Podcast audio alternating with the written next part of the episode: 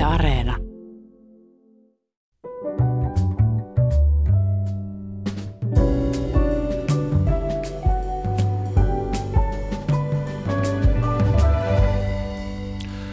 Hyvät ihmiset, tänään minulla on vieras, joka on tullut Suomeen lähes samaan aikaan kuin minä. Vain muutama viikko myöhemmin, nimittäin syyskuussa 1986. Hänkin on edelleen täällä. Hän asuu perheensä kanssa Lapinlahdella. Hän on syntynyt Esfahanissa. Hän on tekniikan tohtori, sotaveteraani, kielenkääntäjä, runoilija. Hän johtaa kansainvälisesti menestyvää suomalaista teknologiayritystä ja hän soittaa saksofonia vapaa-ajallaan. Tervetuloa Siamäk Naghian. Kiitos, kun olet tänään täällä. Joo, kiitos. Kiitos paljon ja kiitos tästä mahdollisuudesta. Unohdinko äsken tässä luettelossa jotain tärkeää osaa persoonaa? Kyllä sä aika hyvin listasit, että... Hyvä. Mistä aloitetaan? Olet siis kotoisin Esfahanista. Se kuulostaa ihan tarujen maakunnalta. Muistan Esfahanista. Luin tarinoita lapsena. Kerro meille aluksi, mikä ero on Iranin ja Persian välillä? Ne menee sekaisin aika usein, tai ne on osittain synonyymejä. Joo, itse asiassa tämä ihan kuin käytännössä se maan nimi oli vielä 30-luvun asti, se oli Persia, ja siinä vaiheessa muutettiin Iraniksi. Mutta sitten tämä lisäksi, jos nykyään halutaan ikään kuin katsoa asiaa, että Persia edustaa tämmöistä tietynlaista kulttuuriperinnettä, joka ei rajoittu tiettyihin rajoihin. Mm-hmm. Mutta virallinen maan nimi on Irani. Eli Iran on valtion nimi ja Persia on kulttuurialueen nimi. Kyllä, voidaanko se näin? Joka käytännössä ei rajoittu vain Iraniin, että siellä enemmänkin tämmöinen ihan Kaspianmeren alueella, esimerkiksi siellä, missä puhutaan myös sitä kieltä. Mä oon ollut huomavinani, että aika moni Iranista kotoisin oleva ihminen ei halua sanoa Iran, vaan käyttää mieluummin sanaa Persia itse, että olen persialainen. Mistä se mahtaa johtua?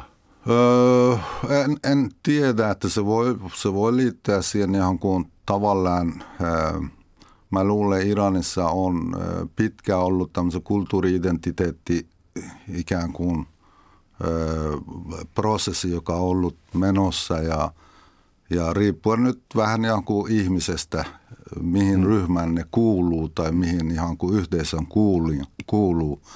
Voi olla, että tavallaan ne haluaa käyttää sitä, mitä edustaa paremmin heidän kulttuuritaustaa ja yhteisöä. Onhan se hyvä, jos ihminen määrittelee itsensä mieluummin jonkun kulttuurialueen jäseniksi kuin valtiollisen rakenteen. Puhutaan sun nuoruudesta, ajasta ennen kuin sä päädyt tänne maailman onnellisimpaan maahan.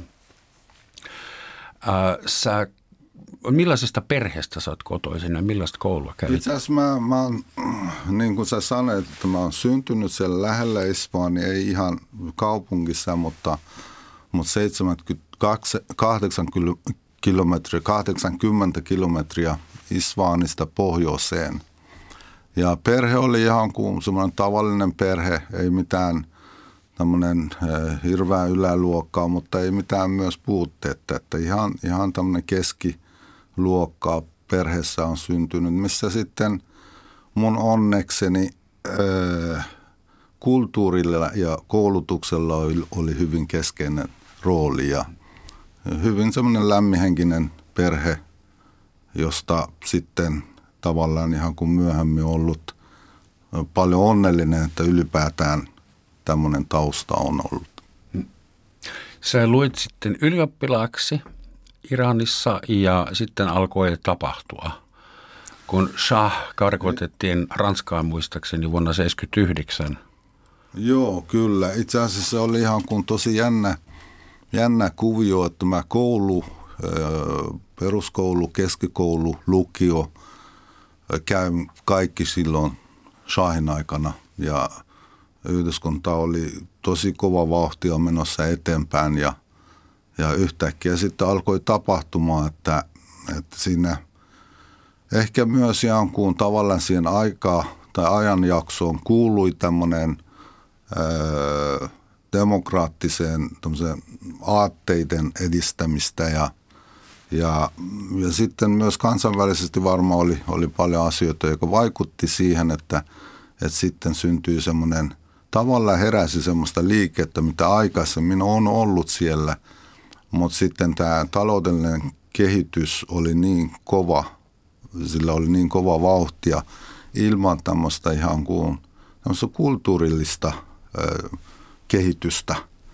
Ja sitten tuli hirveän semmoinen ristiriitainen tilanne ja sitten tapahtui vallankumous. Että itse asiassa vallankumous oli ihan kuin viime tipassa, ehkä viime pari vuotta ennen sitä sitten tuli tämmöinen tavallaan nämä erilaiset kuviot mukaan ja rupesi ikään kuin asettautumaan, että mihin suuntaan tämä voisi mennä, mutta sitten lopuksi meni hyvinkin yllättävää suuntaa, mitä ei kukaan varmaan odottanut. Se islamistinen vallankumous, ajatollah Khomeini.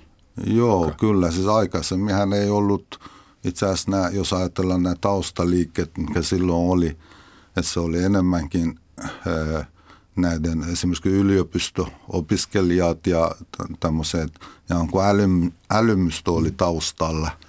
Ja liike oli hyvin sellainen, ainakin tavoitteet oli hyvin demokraattisia. Eli siis te nuorina opiskelijoina silloin odotitte, kun Shah lähti, että nyt alkaa liberaalimpi, demokraattisempi, vapaampi aikaa ja sitten yhtäkkiä tuli islamistinen vallankumous. Joo, ja itse asiassa... Mitä teille sitten tapahtui, teille liberaaleille? No, aika huonosti, että jos ajatellaan, että kyllä siinä vaiheessa, jos ajatellaan vaikka vuosi ennen vallankumousta, että kyllä puhtaasti ihan kun ajateltiin, että okei, taloudellinen kehitys on hieno, mitä on tapahtunut, mutta nyt ikään kuin saadaan enemmän tämmöistä myös tilaa siinä yhdyskunnassa, että semmoista demokraattia, oikeudenmukaisuutta ja hienoja aatteita, mitä nyt eri puolilla monet varmaan ihan kun ajattelee, mutta sitten kun käy näin, ehkä vuosi oli hyvin semmoinen vapaa, mutta sitten alkoi tämmöistä sisäistä valtataistelua ja käytännössä käy niin kuin usein käy, että vallankumous rupesi syömään lapsiaan.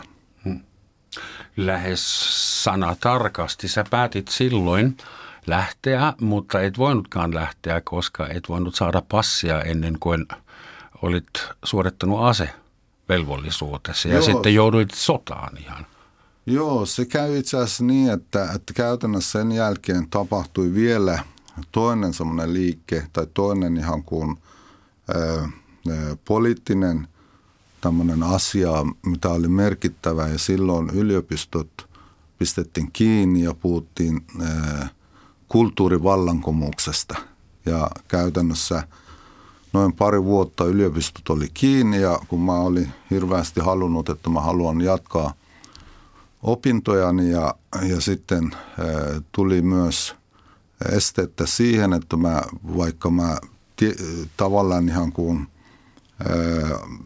niiden se perusprossien kautta mä olisin päässyt yliopistoon, mutta sitten todettiin, että ei kaikki kelpoisuudet ole olemassa, että kun tavallaan ihan kuin ajatuksen kannalta, että toisen ajattelijat ei enää heillä ollut mahdollisuuksia ja siinä vaiheessa sitten alkoi tulla tämmöinen olo, että ei nyt täällä enää ole mahdollista minun tyyppiselle ihmiselle ja kehitys oli menossa siihen suuntaan, että koko yhdyskunta meni siihen suuntaan, että tilaa oli vähemmän ja vähemmän. Ja sitten mä rupesin miettimään, että okei, mä lähten ulkomaalle jatkamaan opiskelua ja siinä vaiheessa tietysti oli kaksi vaihtoehtoa, joko lähteä maasta laittomasti ja sitä mä en halunnut.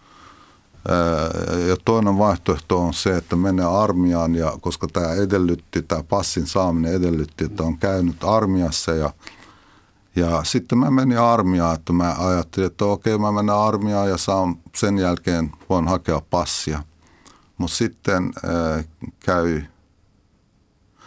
käy niin kuin käy. Sitten mä menin armiaan ja sitten siellä mä olin 3 kuukautta Etelä-Iranissa koulutusjaksossa, kun sitten tuli uutisia, että alkoi sota silloin 1980. Ja sitten sen jälkeen tuli ihan kun koulutuksen jälkeen ruvettiin jakamaan ihmisiä, että mihin alueeseen sitten menee. Ja mulla sitten tämä selvisi, että mä lähten siihen sotaan eturintamaan. Luuletko, että sekin johtui siitä, että se oli toisin ajattelija vai oliko mä se oikeasti huonoa arpaonnea? Mä en usko, että se oli vain semmoinen arpaa, joka jäi elämäni tämmöinen viimeiseen arpaan. Eli sä oot oikea sotaveteraani ja olet taistellut etulinjassa ja nähnyt sodan ihan. Joo, kyllä mä olin ihan kuin 1,5 vuotta pitkää aikaa siinä eturintamalla ja on nähty, mitä on sota ja sen takia en voi hyväksyä minkäänlaista sotaa.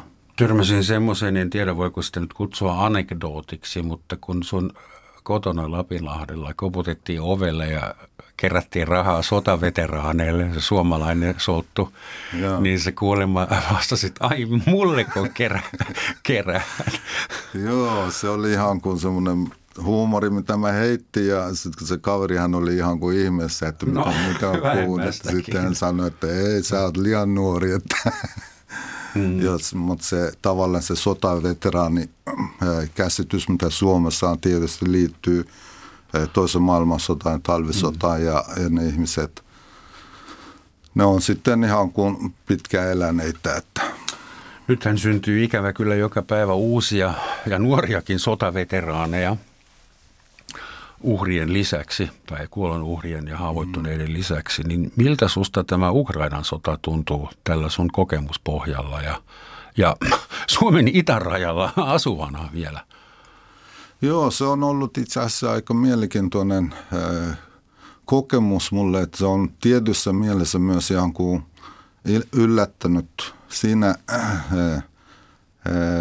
sillä tavalla, että kun ensimmäinen kerran tämä uutinen tuli, mä luulin, että silloin kun viime vuonna, kun tavallaan mä jakoin näitä kokemuksia, mitä mulla on ollut, mulla oli semmoinen olo, että jotenkin mä olisin halunnut uskoa, että tämä maailma ei tarvitse enää tavallaan nähdä semmoista. Ja mä luulin, että se kokemus, mitä itsellä on, mä jaan tätä niin, että nyt on semmoinen tila, että ihmisellä on mahdollisuus tavallaan ikään kuin elää rauhassa ja tavallaan arvostaa sitä rauhaa, mitä on, ja huolehtitaan sitä. Ja tavallaan mä olin uskonut tai olisi halunnut uskoa, että nyt sota on ikään kuin mennyttä aikaa.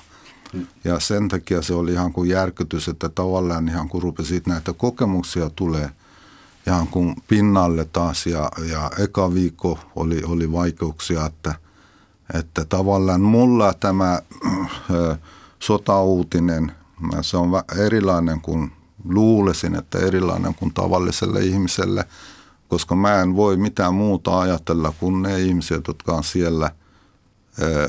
siellä ihan kuin sodan keskellä, mitä heillä on nyt mielessään. Ja heillä ainakin omien kokemuksen kautta, kun mä katson, heillä ei ole mitään muuta mielessä, kun elämä ikään kuin liikkuu silmien edessä ja että ruvetaan miettimään, että oliko tämä se elämä, kun ei tiedä, että minuutin päässä onko elossa vai ei. Ja se on semmoinen kokemus, että tavallaan ihan kuin elää semmoisessa kuoleman ja tämän elämän rajamaassa. Ja se on hirveän vaikeaa sitä laittaa mihinkään sanoihin. Ja sen takia toinen asia, mitä ihan kuin tekee myös ihan kuin hirveän surulliseksi, on se osuus, joka on tavallaan sodan ulkopuolella, mitä tapahtuu ja mitä muut ajattelee, mitä muut tekee. Ja se, että todella vähän puhutaan rauhasta ja puhutaan sitä, että mä en kuullut nyt tähän asti, että olisi joku taho, joka hirveästi ihan kuin olisi ajamassa ikään kuin rauha. Että kaikki nyt puhutaan sodasta, että miten panokset nostetaan ja miten rauhaa ajetaan. Joo, se on, kansainvälisesti. Joo, se on ihan kuin ikävä tilanne, koska kansainvälisesti se on ihan kuin nämä kansainväliset organisaatiot, niiden asema on heikentänyt ja sen takia tämä on vaarallinen tilanne. Ja ihmiskunnalle tietysti tämä on surullinen. Sä sanoit, kun me tutustuttiin vähän aikaa sitten, meillä oli tämä tyypillinen kaksi kokenutta maahanmuuttajaa setää, niin päiviteltiin vähän niin kuin Suomessa olemista. Ja sä sanoit silloin hymyssä suin, että enpä ole koskaan nähnyt, että suomalaiset olisi halunnut auttaa ketään niin paljon. Että tänne toivotetaan ukrainalaisia pakolaisia tervetulleiksi ja suomalainen perheen isä pakkaa vessapaperia ja ruokaa takakonttiin ja lähtee itään auttamaan ukrainalaisia. Ja sä sanot, että sä et ole semmoista nähnyt suomalaisissa ennen, semmoista auttamisen halua, solidarisuutta. Niin mikä on sun teoria, mistä tämä nyt tulee? Johtuuko se siitä, että Ukrainakin on Venäjän naapuri tai he ovat samannäköisiä ihmisiä kuin me etnisesti vai mistä tämä auttamisen halua yhtäkkiä? Joo, mä itse asiassa on ollut ainakin itselleni mielenkiintoinen, että jos katsotaan, että vaikka viime 30 vuoden aikana, mitä me ollaan oltu Suomessa, että mitä Suomen yhdyskunnassa tapahtunut, ja sitten yksi tämmöinen ihan kuin tavallaan osa-alue on ollut se, että miten Suomi on kansainvälistynyt. Ja sitten kun tullaan siihen aiheeseen, että tavallaan siinä eri tasoja, että jos ajatellaan tämmöisen liike-elämän kannalta, Suomihan on ollut hyvinkin kansainvälinen. Se on ollut tavallaan ihan kuin niille ihmisille on ollut helppo mennä vaikka Kiinaan tai Japaniin tai USAan tai minne tahansa ikään kuin tekemään kauppoja tai saada yhteyttä ihan kuin siihen elinkeinoelämään ja puhumaan englantia. Siinähän on ollut suomalaiset, nehän on ollut valmis tekemään. Mutta sitten kun on ollut tämä sisäisesti, mitä Suomen yhdyskunnassa on tapahtunut, että on tullut enemmän maahanmuuttajia, mutta siinä on ollut koko ajan tämä vieläkin, tämä ihan kun prosessi on hyvin kesken, että mä olisin toivonut, että Suomessa olisi ollut mahdollista rakentaa tämmöistä tasapainoinen tavallaan yhteiskuntaa myös siltä osin maahanmuuttajien kannalta ja myös Suomen yhdyskunnan kannalta, että vältettäisiin niitä ongelmia, mitä muilla on ollut. Että tavallaan on ollut aikaa katsoa ja oppia, mutta valitettavasti mennyt ihan kuin samaan suuntaan. Ja koko ajan ollut sitä, että tietynlainen ikään kuin kitkaa ja ikään kuin pysähtyneisyys on ollut siinä. Mutta se, mitä nyt tuli tähän Ukrainan osalta, oli ensimmäinen kerta, kun mä ainakin kuullut tai nähnyt, että Suomessa haluttiin ikään kuin mielellä ottaa pakolaisia vastaan. Mm. Ja jopa niin, että itse oltiin lähtössä sinne hakemaan heidät tänne. Ja se oli ihan kuin mielenkiintoinen ilmiö. Ja mä luulen se, siinä voi olla eri tietysti tekijöitä, mutta mä luulen, että suomalaiselle tämä tilanne on niin, että henkisesti se on helppo samaistua. On omia kokemuksia toisen maailmansodan yhteydessä, tavallaan ihan kuin samat kuviot ja samassa asemassa ollaan, että se on ihan kuin tunnetasolla tämä on niin vahva samaistumisen prosessi menellä. Ja toinen tekijä varmaan on se, että kuitenkin se on niin lähellä, että alueellisesti myös tämä vaikuttaa, että sotia valitettavasti on tälläkin hetkellä vastaavia, vaikka niitäkin kutsutaan operaatioksi, mutta esimerkiksi vaikka Lähi-idässä tai eri puolilla maailmaa on tämmöisiä konflikteja, mutta ne on kaukana. Niin, että ne ei meitä niin paljon hetkauttaa täällä. Että mä luulen tämä kaksi tekijää, että oma historia, oma kollektiivinen muisto ja myös tämmöinen ihan kuin samaistuminen ja sitten tämä maantieteellinen läheisyys, nämä vaikuttaa siihen, että se on ihan kuin herättänyt tunteita Suomessa, joka sinänsä lähtökohtaisesti, sehän on hieno juttu, että autetaan ihmisiä. Totta kai, aina. Maantieteellisesti, geopoliittisesti katsottuna Saksa on huomattavasti lähempänä Ukrainaa. Saksan rajalta Ukrainan rajalle on vähimmillään jotain 800 kilometriä ja Suomen ja Ukrainan välinen välimatka on minimissään toista tuhatta ainakin.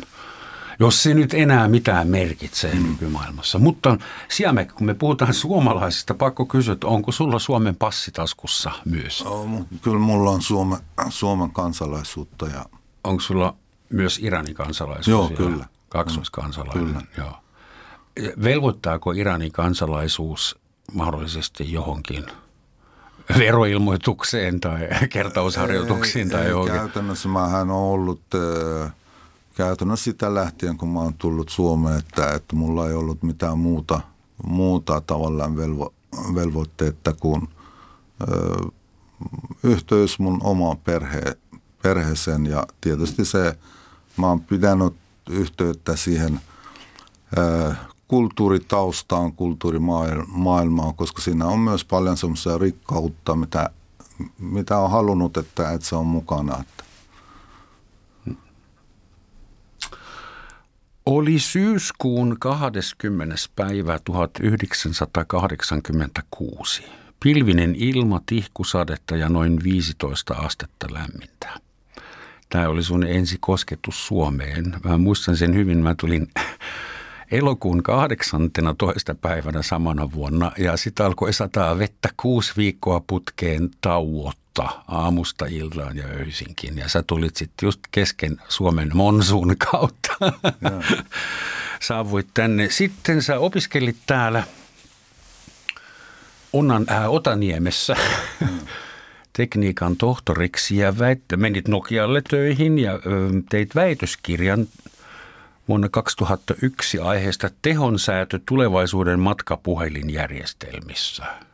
Eli niin kuin paljon enemmän cutting edge ei olisi varmaan voinut olla silloin.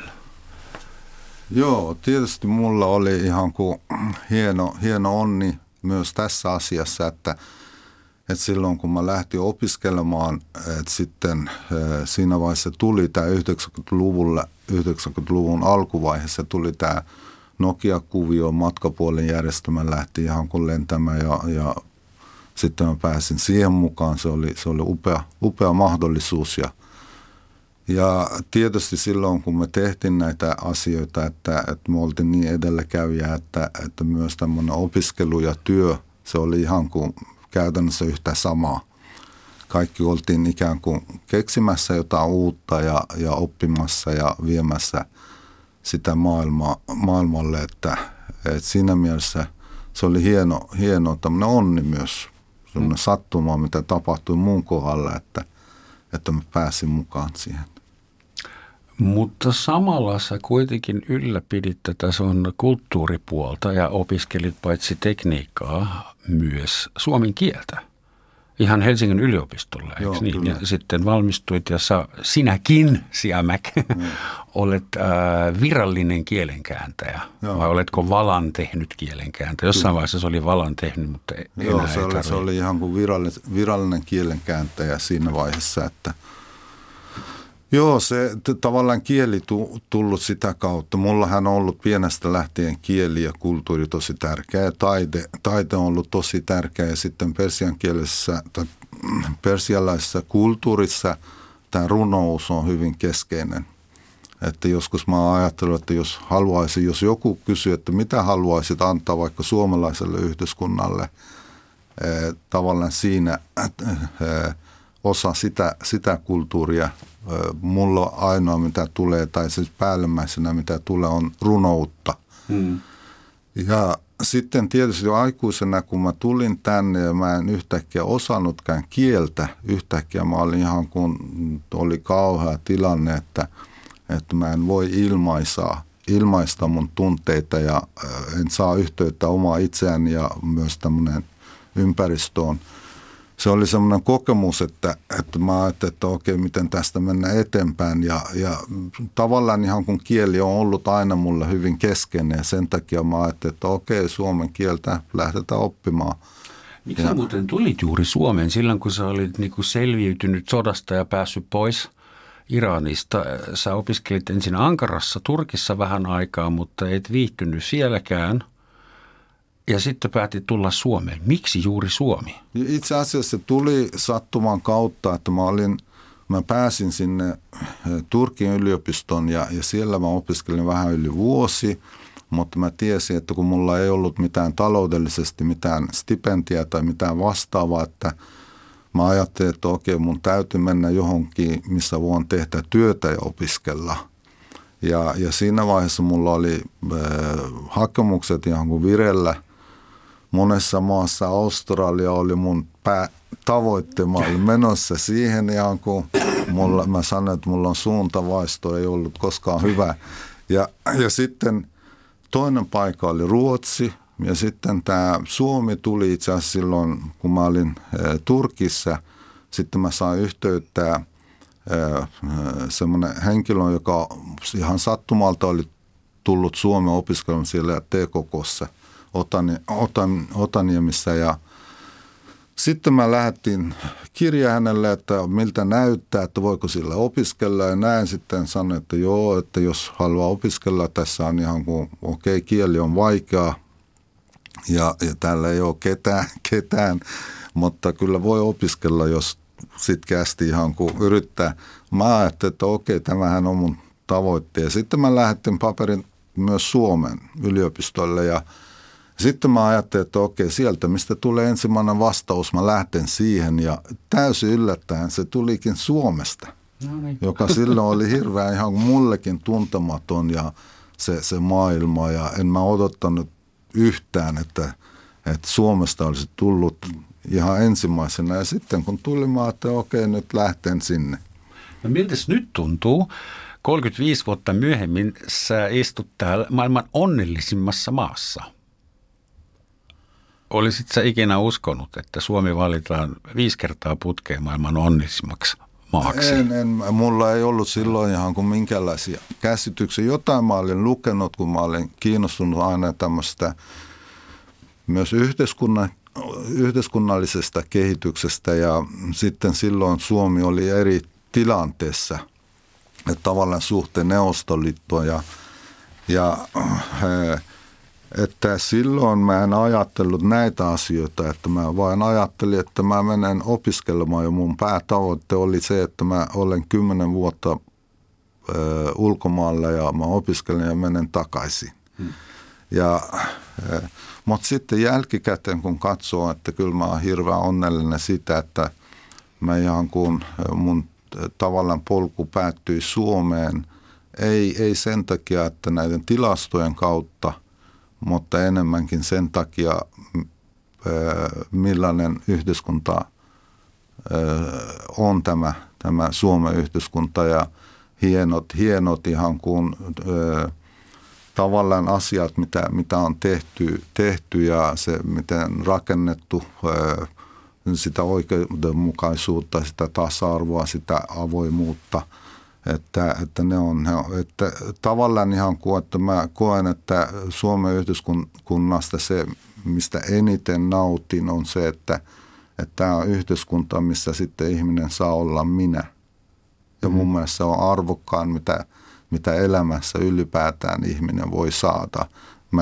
Täällä mä en tarkoita sitä, että Suomen yhteiskunnassa ei ole mitään ongelmia, että valitettavasti niitä isoja haasteita on erityisesti, jos mennään tässä 10 vuotta eteenpäin on isoja kysymyksiä, isoja päätöksiä, mitä pitäisi tehdä, mutta se, että tavallaan ihan kun se, mitä on rakennettu ja silloin lähtetty, erityisesti toisen maailmansodan jälkeen lähtetty rakentamaan ja nämä visionääriset poliitikot ja yhteiskunnan vaikuttajat, mitä on saatu aikaa, se on kerta kaikkiaan. Mä siis oikein, että sä kehuit yksilön vapautta Suomessa, että ihminen saa olla mikä on. Sitäkö tarkoitat, että yksilön vapaus se toteuttaa? Se on yksilön vapaus tavallaan ihan kuin tietyssä mielessä on ihan kuin yksilön vapaus, mutta tietyssä mielessä se on myös semmoinen kulttuurinen tai kulttuurisidonnainen asia, että tavallaan siinä yhteisössä annetaan tilaa yksilölle, että ihan pienestä lähtien tavallaan rakennetaan sitä tilaa. Ja se on monimutkaisempi asia, että monessa yhteiskunnassa sitä poliittisesta järjestelmästä huolimatta, että on myös tämmöisiä sosiaalisia tavallaan vaikutuksia tai se sosiaalinen dynamiikka, joka määrittelee, että millainen yksilö sä olet ja tavallaan millainen tila sulla on. Että mun mielestä suomalaisyhdiskunta antaa yksilölle se tilaa. Ja se, että tavallaan sulla on mahdollisuus tutkia sitä, että mitä mä olen ja mitä haluan olla. Tavallaan ne ehdot ei tule kokonaan tai ei hirveästi tule ikään kuin ulkopuolelta, vaan sä itse olet siellä keskiössä. Ja mun mielestä se myös ihan kun tavallaan näen sen tosi tärkeänä, koska sehän on paras, mitä ylipäätään elämässä voi olla, että sä haet, että kuka sä olet, mitä sä voit olla. Ja tavallaan ihan kun sitä kautta löydät omaa itseäsi. Maslowin tarvehierarkiaa tulee mieleen. Joo, no sehän osittain myös sitä ja käytännössä sehän tarkoittaa myös sitä, että taloudellisesti sulla ei ole nämä ihan kuin perusasiat, kun on kunnossa. Sä voit ihan kuin lähteä myös ihan kuin hakemaan sitä, että ylemmälle tasolle, mitä haluat tehdä ja mitä elämän tarkoitus. Ja tavallaan ihan kuin pääsee hakemaan sitä henkiselle tasolle sitä kasvua ja kehitystä ihmisenä. Hyvät ihmiset, tähän saumaan muistuttaa meitä kaikkea siitä, että tämä on Yle Radio 1. Kuuntelette Roman Schatzin maamikirjaa suorana, jossa tänään on vieraana 35 vuotta Suomessa asunut mies nimeltä Siamäk Naghian, ja hän on muun muassa Genelec-osakeyhtiön toimitusjohtaja. Puhutaan Siamäk vähän siitä, että mitä sä teet nykyään työksesi. Eli Genelec valmistaa mitä?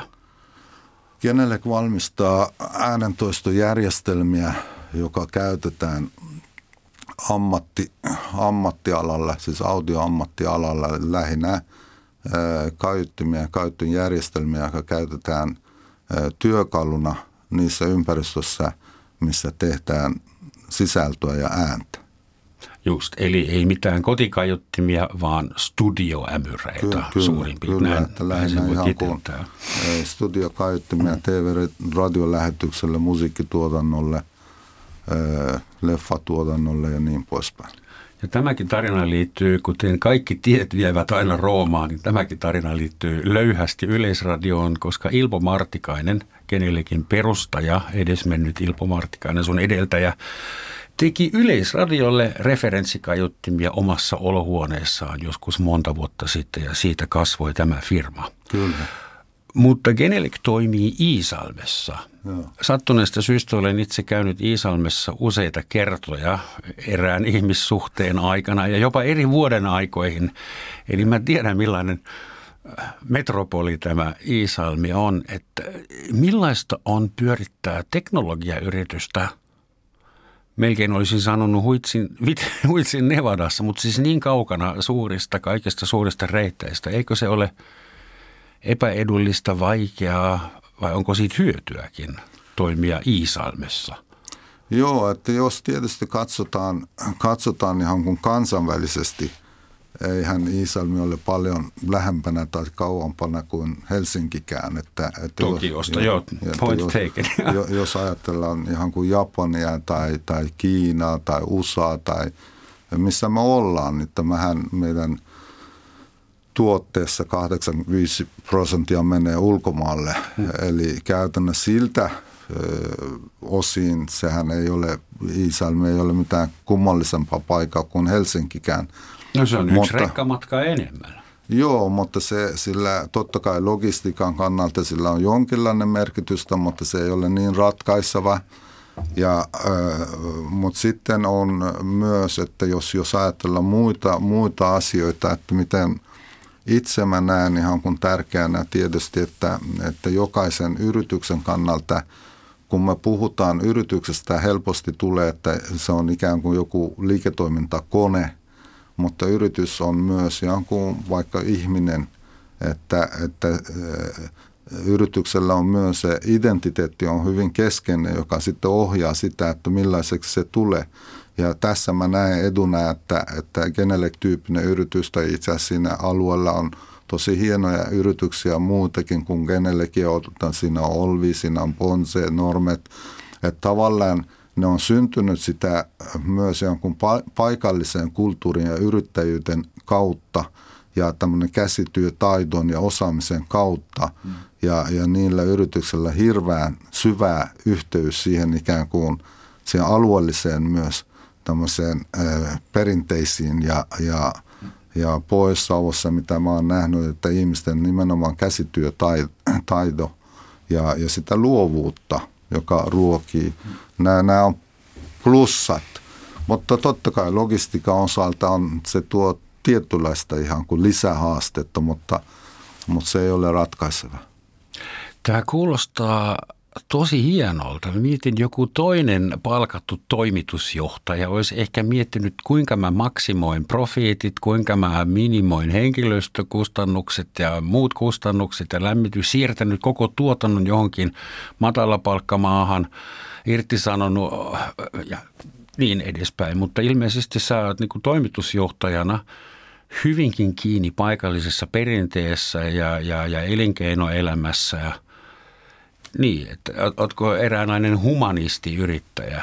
No itse asiassa se on osittain varmaan ihan kun tulee minusta ja mun taustasta, mutta aika itse asiassa ratkaisevasti myös tulee Genelecin taustasta. Ilpo Martikainen ja se ydintiimi, joka on ollut, että heillä on hirveän vahva yhteys sen kulttuurimaailmaan ja taitemaailmaan ja mehän katsotaan niin kuin Ilpon kanssa paljon näistä asioista keskusteltiin, että eihän harvoin me puhuttiin sitä tavallaan, että mitä yritys on taloudellisena, vaikka sehän on lähtökohtaisesti totta kai, sehän on ihan kuin yritys pitäisi olla kannattavaa ja sehän on itsestä selvää, mutta se, että loppujen lopuksi sehän kytkeytyi siihen, että mitä halutaan tässä maailmassa olla ja tehdä ja sitä kautta, kun katsotaan, yritys on sama kuin mitä tahansa, että ihminen, yhteiskunta ja teknologia muuttuu taiteeksi. Eli käytännössä on ihan kuin yritys on itse yrittänyt ikään kuin määritellä, että mitä se on. Että mä katson, että yritys on sellainen yhteisö, missä sitten tavallaan ihmiset saavat mahdollisuutta kasvaa, kehittyä ammattilaisena ihmisenä. Ja silloin käytännössä päästään siihen, että se on paljon enemmän kuin joku tämmöinen toimeentulon tekemistä tai liiketoiminnan tekemistä. Että se on tapa elää ja vaikuttaa tähän elämään ja olla osa tätä kehitystä. Sä kerroit mulle, että sun yrityksessä harrastetaan täysin anonyymistä rekrytointia. Eli sä oot palkanut ihmisiä töihin ilman, että olisit tiennyt, onko kyseessä mies, nainen, minkä maalainen, minkä kielinen, minkä ikäinen, minkä kätinen, minkä värinen. Kerro niistä kokemuksista. Se on ollut itse asiassa mielenkiintoinen kokemus, koska tämä lähti sitä, että muutama vuotta sitten mä luin semmoisia raporttia, mitä Suomessa tehty, semmoisia tutkimuksia, mitä tehty Suomessa, ja siinä tuli esille, että ihmiset kun hakeneet työpaikkoja, riippuen vähän, että millaiset nimet heillä on, jopa tämmöisten ihan kuin romanien nimet käytetty näissä ilmoituksessa, ja siinä oli se, että vaikka ilmoituksen sisältö oli räätälöity nimenomaan sen mukaan, mitä juuri nyt Suomessa tarvitaan, semmoisia osaamisia, mitä tarvitaan. Ja joutuen näistä nimestä harvoin oli tullut vastauksia. Ja itse asiassa tässä on laajemmin myös tutkimus, mitä työ- ja elinkeinoelämäministerin kautta on tehty ja samoja piirteitä ja sitten tuli mieleen, että okei, voidaan kokeilla tämmöistä ihan kuin anonyymi rekrytointia ja me lähdettiin tekemään ja itse asiassa mä itsekin yllättyin, että miten iso juttu se on sitten kun ruvettiin tekemään ja sen prosessin yhteydessä mä itsekin huomasin myös omia ennakkoluuloja, että mitä aikaisemmin ihan kuin ei edes voinut ihan kuin kuvitellakaan, että mä luulin, että mä oon niin kansainvälinen ihminen, että mulla on ihan saman tekevää. Meissä kaikessa asuu pieni lehmä. Sitten mä ajattelin, että ei kyllä sitten, kun ei tiedä nimiä eikä tiedä ihan kuin mitään. Sitten täysin pystyy keskittymään siihen, että nimenomaan, että mitä tämä ihminen on tehnyt, millainen osaaminen hänellä on. Ja se oli tosi ihan kuin arvokas kokemus. Ja sitten toinen yllättävä juttu, mitä tuli, että se prosin lopussa sitten, kun tavallaan ihan saatiin tämä lopullista listaa, kenen kanssa sitten tehdään suora haastattelua, että ne oli ihan kun kaikki mennyt ihan nappiin. Eli siihen oli päässyt nimenomaan siis ne, jolla oli tausta tavallaan vasta sitä tehtävää. Ja se oli toinen arvokas kokemus, että, ja itse asiassa me ollaan jatkuneet sitä ja tällä hetkelläkin on menellä sellaisia hakemuksia. Eli voit suositella sitä. Ehdottomasti. Sellainen kysymys vielä, kun mitä sä antaisit neuvoksi tai vinkiksi muille yrittäjille tai toimitusjohtajille yrityksille, että mitä suomalaisella yrityksellä pitää olla, että se pärjää ulkomailla, että se saa myytyä 85% tuotteistaan tai palveluistaan muualle? Joo, mitä se edellyttää? Joo, mä luulen, että ehkä yksi semmoinen ihan kuin asia, mitä liian helposti ihan kun lähtetään ajattelemaan, että Suomesta kun katsotaan maailmaa, katsotaan tätä maailmaa ikään kuin kaupan paikaksi. Ja mun mielestä sitä täytyy päästä eroon, että jos ajatellaan Genelecin tyyppinen yritys, mä itsekin ihan kuin alkuvaiheessa ihmettelin, että Savossa joku suomalainen perusihminen lähtenyt ihan kuin myymään silloin 80-luvulla Italiaan, kun ensimmäisiä kauppoja on tehty Italiassa ja mua aina kiinnosti tätä ja mä sitten ihan kuin monta kertaa myös Ilpolta kysyin, että miten lähtit ihan kuin sinne. Mutta sitten kun mä tutustuin Ilpoon syvemmin ja hänen maailmansa, sitten mä hiffasin, että se on se maailmankuva, mitä hänellä on. Ja hänen maailmankuva, hän oli niin syvistynyt ihminen ja niin syvästi ihan kuin lukenut ihminen, että se oli ihan kuin eri puolella maailmaa, kun hän meni. Hän oli aidosti kiinnostunut näistä ihmisistä ja kulttuurista, yhteiskunnasta. Ja käytännössä tavallaan ihan kuin lähtökohtaisesti hänen maailmankuva oli hyvin kansainvälinen. Mm-hmm. Ja sehän myös tämä liiketoiminnan ja yritystoiminnan kautta myös ihan kuin auttanut tai siinä toimessa myös auttanut häntä ja tätä mä suosittelen, että tavallaan ihan kun yritysmaailmassa lähestytään tähän maailmaan, tähän kansainväliseen maailmaan, ei vain tämmöisen kauppaan kautta, vaan myös ihan kun ollaan aidosti kiinnostuneita ihmisistä ja kulttuurista, historiasta, että miltä näille ihmisille tuntuu, jotka ovat Indiassa, jotka ovat Japanissa, jotka ovat jossain muualla, että silloin tavallaan ihan kun saadaan laajemman kaistaan päästä ymmärtämään ja myös ihan kun päästä rakentamaan sitä luottamusta ja suhteetta, koska sehän on ratkaisevaa käytännössä myös ihan kuin bisnesmaailmassa. Eli se on persoonasta hyvin paljon kiinni kuitenkin kaikesta teknologiasta ja muusta huolimatta. Mä muistan vanhan, en mä tiedä onko se vitsi, mutta siis 3 ihmistä myy tekniikan messuilla ruuveja. No. Amerikkalainen kertoo sulle, että tämä ruuvi tekee sut onnelliseksi, se muuttaa sun elämää, että amerikkalainen myy sulle jotain mielikuvia. Saksalainen puhuu 4 tuntia jostain metallurgisista detaileista ja kaikki nukahtaa. Ja suomalainen toteaa vaan, tämä on hyvä ruuvi, moi. Koska se on vastenmielestä suomalaisen insinöörin tai johtaja-insinöörin laittaa itsensä likoon ihan niin kuin omana persoonana. Oletko sä huomavinasi, että tämä muuttuu, tämä suomalainen tarunomainen sulkeutuneisuus ja epäsosiaalisuus. Onko se muuttunut nyt? Nyt 35 vuotta on mennyt yhtäkkiä koko Suomi osaa englantia. Iisalmesta en tiedä, mutta täällä Helsingissä. Joo, että totta kai siinä ihan kun yhdyskunta muuttuu, mutta se mitä mä näen, että myös tämmöisen ihan kuin tavallaan suomalaisten etuna myös tämmöisessä liike-elämässä on semmoisia asioita, jotka liittyy suomalaiseen yhteiskunnan arvomaailmaan ja myös tämmöistä peruskäyttäytymiseen. Ja esimerkiksi se, että ollaan avoimia. Että kyllä mä itse olen nähnyt, että suomalaisen yhteiskunnan ja yhteiskunnan arvojen kautta lähestymisen maailmaa, se on jopa etu, että vaikka me ei hirveästi ihan kuin sitä tavallaan ihan kuin mainosta osataan tai halutaan tehdä, mutta se, että tavallaan se pohja, mitä Suomessa on, se herättää eri puolilla maailmaa hirveän helposti itse asiassa luottamusta.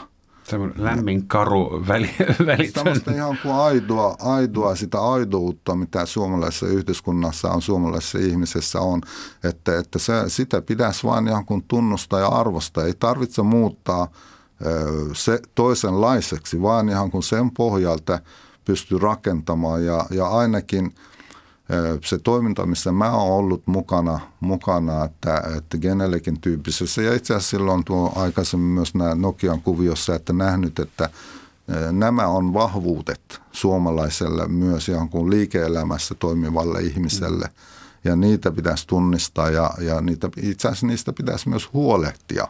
Että eihän kaikki muutokset, mitä maailmassa tapahtuu, on hyviä. Ei meidän tarvitse vaan ihan kuin muuttua sen takia, koska tämä maailma muuttuu. Että me ei olla ihan kuin nämä puurungot vedessä, että tavallaan se vesi vie minne tahansa. Että kyllä pitäisi myös ihan kuin uskoa oma tukkeja. Että tavallaan, että kyllä tässä on ihan kun pystyy ruokimaan sitä toimintaa nimenomaan tämä oman tämmöinen yhteiskunnan ja kulttuurin kautta. Ne hyvät asiat voi viedä maailmalle. Eihän me olla vain viemässä kaiuttimia maailmalle, vaan sitä, mitä suomalaiset soundia ja se soundissa oleva sielu, joka liittyy tämmöinen myös suomalaisen yhteiskunnan, missä tätä tehdään. Ja itse asiassa, kun mä itse olen ajatellut, että eri puolilla maailmaa kun liikkuu, hirveän vähän puhun teknologiasta, vaan sitä yhteiskunnassa, missä tämä on luotu ja luodaan. Koska sehän on ihan kuin mitä tahansa, vaikka taideteos, että se on tavallaan ihan kuin tehdään asioita, joka ikään kuin lopputuloshan aina riippuu sitä, että osa on asioita, joista ollaan tietoisia, mutta aika paljon asioita, joista emme tiedä, vaan että tulee sieltä syvältä asti. Ja meidän pitäisi jonkun tunnistaa enemmän niitä ja uskoa myös niihin ja niiden päälle rakentaa. Kohta rupeat järjestämään suomalaisuuden kursseja nuorille yrittäjille, että ammenna voimaa omasta taustasta. Kuinka paljon sun suomettuminen on edistynyt, kun sä tiputat kahvikupin tai lyöt itse sormen, millä kielellä kiroilet? Kyllä kiroilu tulee ehdottomasti. Itse asiassa yllättävän aikaisin se tuli ikään kuin suomen kielen kautta, koska nehän on niin jotenkin, mä en tiedä, kun mä muistan, kun monen vuoden jälkeen eka kerta mä käyn käymässä kotimaassa sitten tai synnemaassa ja siellä mä tein jotain, mä sitten rupesin ihan kuin heittämään tämän suomenkielisiä kirosanoja itselle, niin ne sanoi, mitä sanoit, mistä puhut? Mä sanoin, ei unohda vaan. Se on ensimmäinen merkki, että Suomi on alkanut voittaa, kun kirosanat tulee. Mutta se on, ainakin itselle on ollut semmoinen, että kyllä mulla on molemmat ja mielellään vähän enemmän tämmöistä kansainvälisyyttä, että mä en ihan kuin helposti halua enää laittaa itseni johonkin kategoriaan, että olenko suomalainen, olenko iranilainen, olenko joku muu. Mulla on semmoinen tavallaan ihan kun tämä elämän kautta on syntynyt semmoinen maailma, missä olen, mihin mahtuu kaikki nämä osa-alueet. Ja erittäin onnellinen siitä. Kiitos. Tämä on just semmoinen paikka, johon runous sopii hyvin, ja sä olet itse kirjoitat runoja ja myös käännät runoja, ja sä toit meille tämän ohjelman loppuun yhden runon, mutta se ei ole sun tekemä, se on perinteinen persialainen. Joo, liike. Se on semmoinen, itse asiassa semmoinen runo, joka on tämä Saadi Shirazin runo. Se on 1200-luvulla tehty, eli 800 vuotta sitten. Tämä Shiraz on semmoinen alue, missä on tämmöinen runouden alue, ja Saadi on yksi näitä tunnettumpia myös kansainvälisesti. Tämä on semmoinen runo, joka itse asiassa siinä YK:n aulassakin. Ja mä ajattelin, että se on vanha runo, mutta se on tämmöinen runo, joka aina on relevantti. Ja myös tässä maailmassa, nykymaailmassa mä näen, että, tai koen, että tämä on relevantti. Mä ajattelin, luen sitä. Joo. Samaan olemuksen kuulemme me kaikki ihmiset. Samaan luomukseen. Kun yhdellä jäsenellä on tuska, toisellakaan ei voi olla hyvin. Joka ei toisten kipua tunne, ei kai ihmiseksi kutsua saa. Kiitos Siamäk Naghian, kiitos kuuntelijoille, kiitos tekniikalle ja hei. Kiitoksia.